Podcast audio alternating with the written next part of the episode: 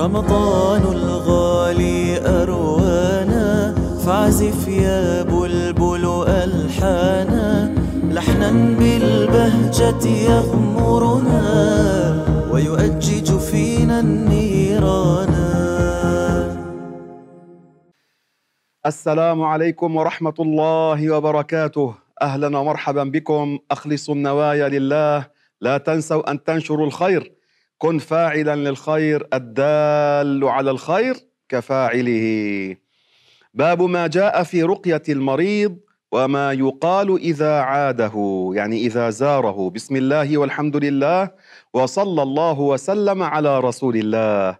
روى ابن حبان والحاكم والبيهقي وغيرهم أن عبادة بن الصامت رضي الله عنه قال أتى جبريل عليه السلام رسول الله صلى الله عليه وسلم فقال أمين الوحي جاء لرقية سيد العالمين محمد. لذلك يا أحباب هذه الرقية جائزة. هذه الرقية ليست شركا ولا بدعة محرمة. هذا فعله جبريل للنبي والنبي عليه الصلاة والسلام كان يفعله لبعض الصحابة ولحفيديه وهكذا. إذا الرقية تكون بعبارات جائزة مثل ما جاء عن جبريل عليه السلام أنه قاله للنبي صلى الله عليه وسلم. قال أتى جبريل رسول الله صلى الله عليه وسلم فقال بسم الله أرقيك يعني عوذتك رقيتك عوذتك بالله من كل داء يؤذيك من حسد حاسد ومن كل عين واسم الله يشفيك يعني ببركته تشفى. خالق الشفاء هو الله. فاذا هذه رقية جبريل عرفت برقية جبريل. لمن قالها للنبي صلى الله عليه وسلم. أما إذا كنت تقولها لنفسك فقل بسم الله أرقي نفسي من كل داء يؤذيني من حسد حاسد ومن كل عين واسم الله يشفيني. هذا إن كنت تقول لنفسك. وروى مسلم والترمذي وابن ماجه وغيرهم عن أبي سعيد الخدري رضي الله عنه أن جبريل عليه السلام أتى النبي صلى الله عليه وسلم فقال اشتكيت يا محمد؟ يعني أصابك شيء؟ فقال نعم. هو النبي في الأصل لا يشكو بمعنى عنا بالعاميه بنق عند المرض أو البلاء. الواحد إذا مرض الأحسن أن لا يشكو بل أن يصبر ويذكر الله ونحو ذلك.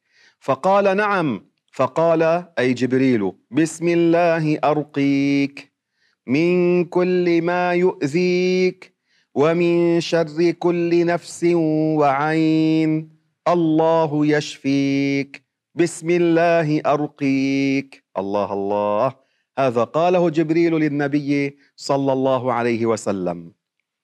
وروى البخاري والنسائي وغيرهما عن عائشة رضي الله عنها أنها قالت كان رسول الله صلى الله عليه وسلم إذا مرض أحد من أهله قال أذهب البأس رب الناس واشف أنت الشافي اشف شفاء لا يغادر سقما. ومعناه أن الواحد إذا زار المريض يقول له هذه الكلمات ومعناه لا يعود إليك المرض. هذا معنى إذا عاد مريضا قال له لا يغادر سقما معناه يأتيك الشفاء فلا يبقى عليك المرض. والشافي هو الله تبارك وتعالى. وفي رواية مسلم عنها أي عن السيدة عائشة رضي الله عنها وأمدنا بأمدادها أن رسول الله صلى الله عليه وسلم كان إذا عاد مريضا عاد غير العداء عاد أي زار عدت المريض عيادة أي زرته. فالرجل عائد فالمرأة عائدة يعني أعود المريض أي أزوره. وهنا يا أحباب زيارة المريض ثوابها عظيم. يخرج معك سبعون ألف ملك يستغفرون لك ويكون لك بستان في الجنة. فلا تتركوا زيارة المرضى لله تبارك وتعالى لكن لا تطيل الوقت عند هذا المريض حتى تخفف عنه. كان إذا عاد مريضا مسح وجهه وصدره بيده وقال أذهب البأس رب الناس واشف أنت الشافي لا شفاء إلا شفاؤك شفاء لا يغادر سقما. معناه شفاء تاما. أذهب المرض كله. هذا معناه. وأخرج ابن حبان وأحمد في مسنده أن ميمونة رضي الله عنها قالت ابن أخي ألا أرقيك برقية رسول الله صلى الله عليه وسلم؟ هذه ميمونة هي زوجة النبي صلى الله عليه وسلم ودفنت قبل حدود الحرم المكي بأمتار يعني قبرها قبل أن تدخل إلى حدود حرم مكة. هذا على اليسار ما زال موجودا قبرها إلى اليوم. والحمد لله أكرمنا الله بزيارتها. ميمونة من زوجات النبي وكل زوجات النبي وليات صالحات رضي الله عنهن. قالت ابن أخي ألا أرقيك برقية رسول الله؟ يعني التي كان يفعلها الرسول للمرضى صلى الله عليه وسلم. قالت بسم الله أرقيك والله يشفيك. من كل داء فيك. أذهب البأس رب الناس واشف أنت الشافي. ما معنى الشافي؟ خالق الشفاء. لا شافي إلا أنت. وروى أبو داود والحاكم والبيهقي في الدعوات واللفظ له عن عائشة رضي الله عنها أن رسول الله صلى الله عليه وسلم كان إذا اشتكى الإنسان الشيء منه يعني أصابه شيء أو كانت به قرحة القرح هو الجرح. القرح ألم الجرح يعني إذا أصابه جرح وآلمه الجرح ماذا فعل؟ قال النبي بإصبعه هكذا يعني أشار الرسول بالسبابة ووضع أبو بكر سبابته بالأرض ثم رفعها. يفعل هكذا يضعها على التراب ثم يقول بسم الله. هذه تربة المدينة ليس أي تراب.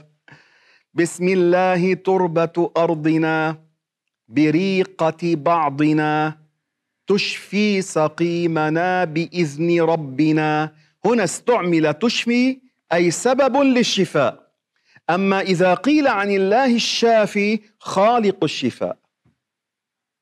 فاذا تشفي أي بخلق الله سبب.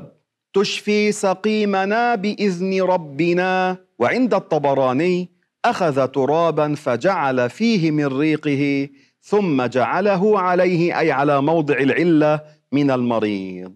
وهذا يا أحباب لأن المدينة المنورة كل المدينة بركة هواؤها بركة. الله تعالى يجعل تربتنا البقيع أولياء شهداء بجاه النبي المصطفى صلى الله عليه وسلم.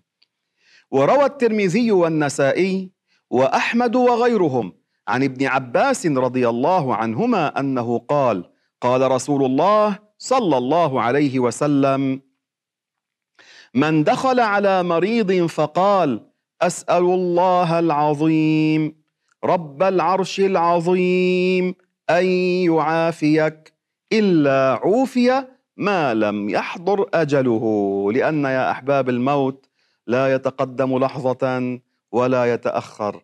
إذا جاء الأجل لا بد أن نموت في أجلنا. وروى مسلم والنسائي وابن حبان وغيرهم عن عثمان بن أبي العاص أنه شكا إلى رسول الله صلى الله عليه وسلم وجعا يجده في جسده منذ أسلم. هذا عثمان ابن أبي العاص زوجه الرسول صلى الله عليه وسلم ابنته زينب رضي الله عنها. والسيدة زينب تزوجها هذا ابن أبي العاص قبل أن يسلم. كان جائزا وقتها. ما نزل التحريم أن تتزوج المسلمة كافرا. فلما نزل التحريم حرم على المسلمات. أن يتزوجن من الكافرين. أمره بالإسلام فأبى. أمره بالإسلام فأبى. منعه منها.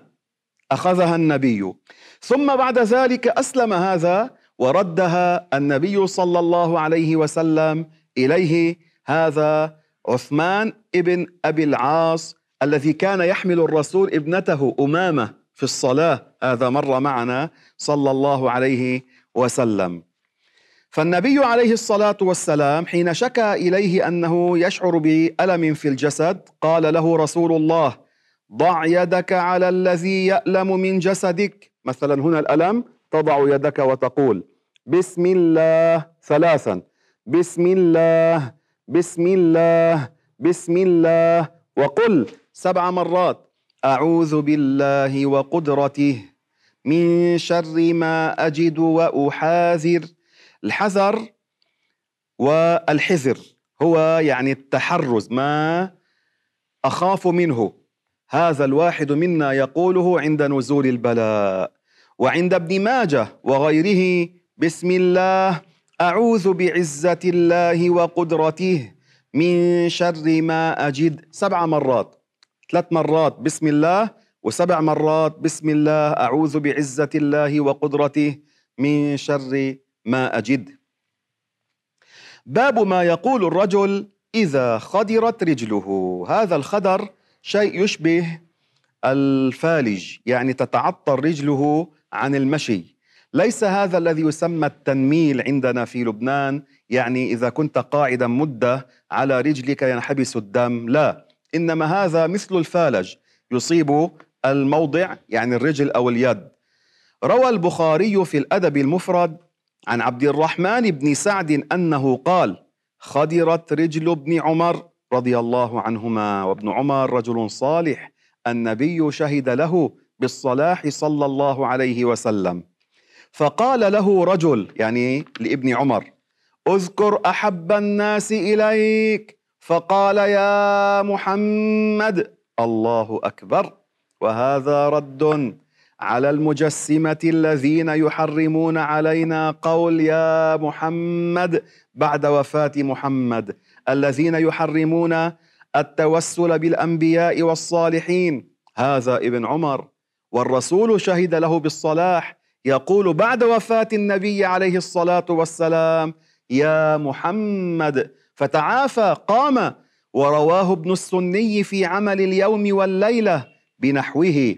بغير سند البخاري وفيه فقال يا محمدا فقام فمشى. الله أكبر. يا محمدا أليس نداء؟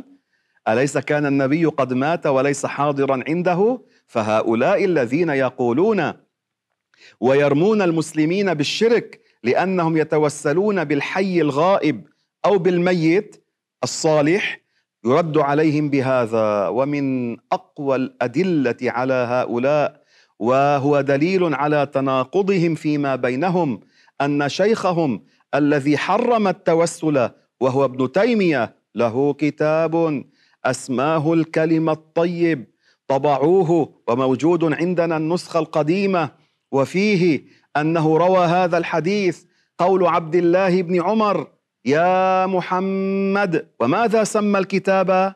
الكلمة الطيب يعني الكلام الحسن. إذا استحسنه. فهل يكفرونه؟ يقولون عنه شيخ الإسلام. هل يكفرونه؟ هذه قاسمة لظهورهم. باب ما يقول إذا رأى في منامه شيئا يكرهه. أحيانا الواحد يا أحباب بشوف منام يزعجه فماذا يفعل؟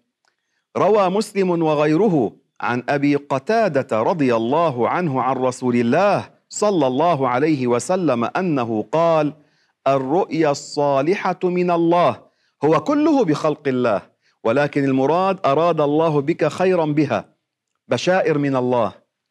والرؤيا السوء من الشيطان. نعم هناك الشيطان أحيانا يريك شيئا في المنام ليعكر عليك. فمن رأى رؤيا فكره منها شيئا فلينفث عن يساره ثلاثا. النفث شبيه بالنفخ أقل من النفخ. هكذا يفعل. ثلاثا وليتعوذ بالله من الشيطان. يقول أعوذ بالله من الشيطان الرجيم أو أعوذ بالله من شر هذه الرؤيا. قال فإنها لا تضره ولا يخبر بها أحدا. هون يا أحباب كثير من الناس بصير يحكوا المنامات اللي هي بيكرهوها للناس. النبي ماذا قال من الأدب؟ لا تخبر بها أحدا. فإن رأى رؤيا حسنة يعني شيء فيها بشائر رؤيا طيبة. كان رأى وليا صالحا رأى نفسه بالجنة رأى النبي عليه الصلاة والسلام فليستبشر يعني يرجو خيرا يؤمل خيرا ولا يخبر بها إلا من يحب. هنا القيد. يعني الرؤيا الصالحة بتخبرها للإنسان اللي بيحب لك الخير حتى لا تصاب بالعين مثلا. لا تخبر بها قال إلا من يحب. يعني إلا من تحب. وفي رواية أخرى لمسلم وغيره عن جابر رضي الله عنه عن رسول الله صلى الله عليه وسلم أنه قال إذا رأى أحدكم الرؤيا يكرهها هناك فلينفث. هنا فليبصق. عن يساره ثلاثة وليستعذ بالله من الشيطان ثلاثة وليتحول عن جنبه الذي كان عليه. ماذا يفعل يا أحباب؟ يفعل هكذا. أعوذ بالله من شر هذه الرؤيا. أعوذ بالله من شر الشيطان. ثم ماذا يفعل؟ يقلب إلى الناحية الأخرى يعني يغير مرقده. باب الاستخارة. وهنا يا أحباب فائدة عظيمة. الواحد منا ينتبه ليست الاستخارة كما يقول بعض الناس نفتح القرآن هكذا يأتون بالكتاب هكذا بالمصحف ثم يعدون سبع صفحات سبع أسطر سبع كلمات. فإذا طلع معهم مثلا عن سيدنا إبراهيم محمد يونس أو عن اسم ملك من الملائكة أو اسم الله يقولون لك هذا خير افعل. أو إذا طلع معهم إبليس جهنم أو نحو ذلك مثل فرعون يقولون لك لا تفعل. هذا ليس من الاستخارة التي علمها النبي صلى الله عليه وسلم. إنما الاستخارة هو كما علم النبي أن يصلي ركعتين ويقرأ هذه الكلمات.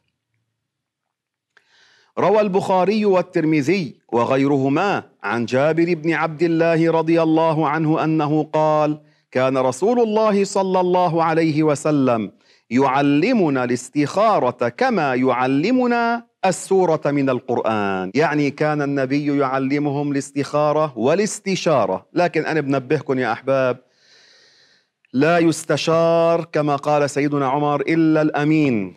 ولا أمين إلا من يخاف الله. فما تسأل أي إنسان ما تستشير أي واحد وما تعطي سرك لأي شخص إلا الأمين الذي يخاف الله يعني يتقي الله تبارك وتعالى. كان يعلمنا الاستخارة كما يعلمنا السورة من القرآن. يقول إذا هم أحدكم بالأمر فليركع ركعتين من غير الفريضة.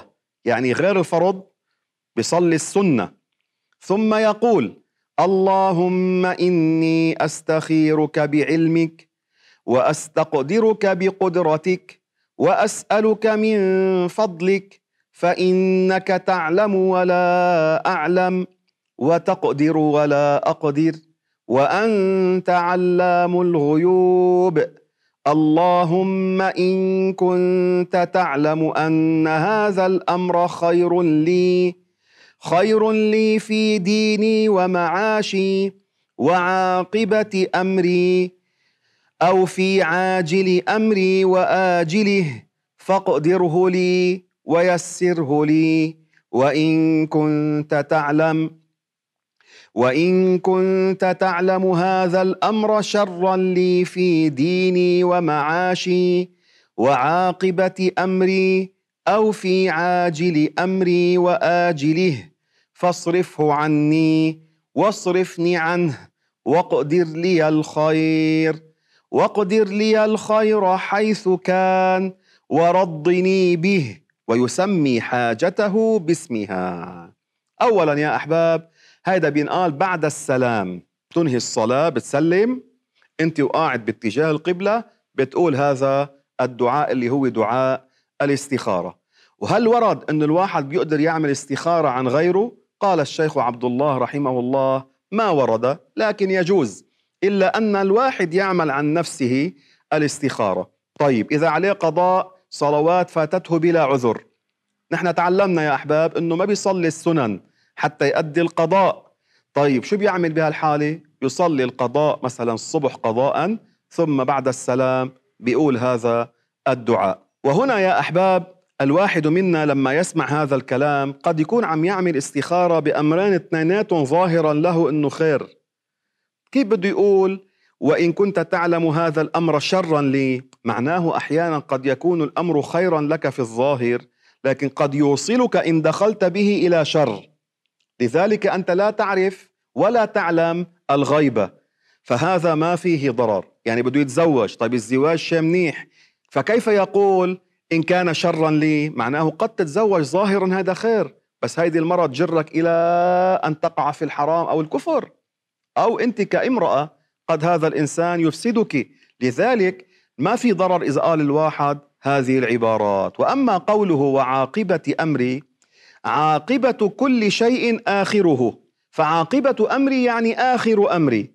ولما قال عاجل أمري وآجله العاجل يعني الحاضر. فإذا المراد الحاضر والمستقبل. أما قوله فاقدره لي ليس معناه الله الآن يحصل له التقدير. تقدير الله أزلي أبدي. انتبهوا كل صفات الله أزلية أبدية. إذا شو معنى يا أحباب فاقدره لي؟ يعني يسره لي. وقوله ورضني به يعني اجعلني ممن يقنع بذلك. اجعلني راضيا به ولا أعترض عليك. هذا هو يا أحباب هذا دعاء الاستخارة.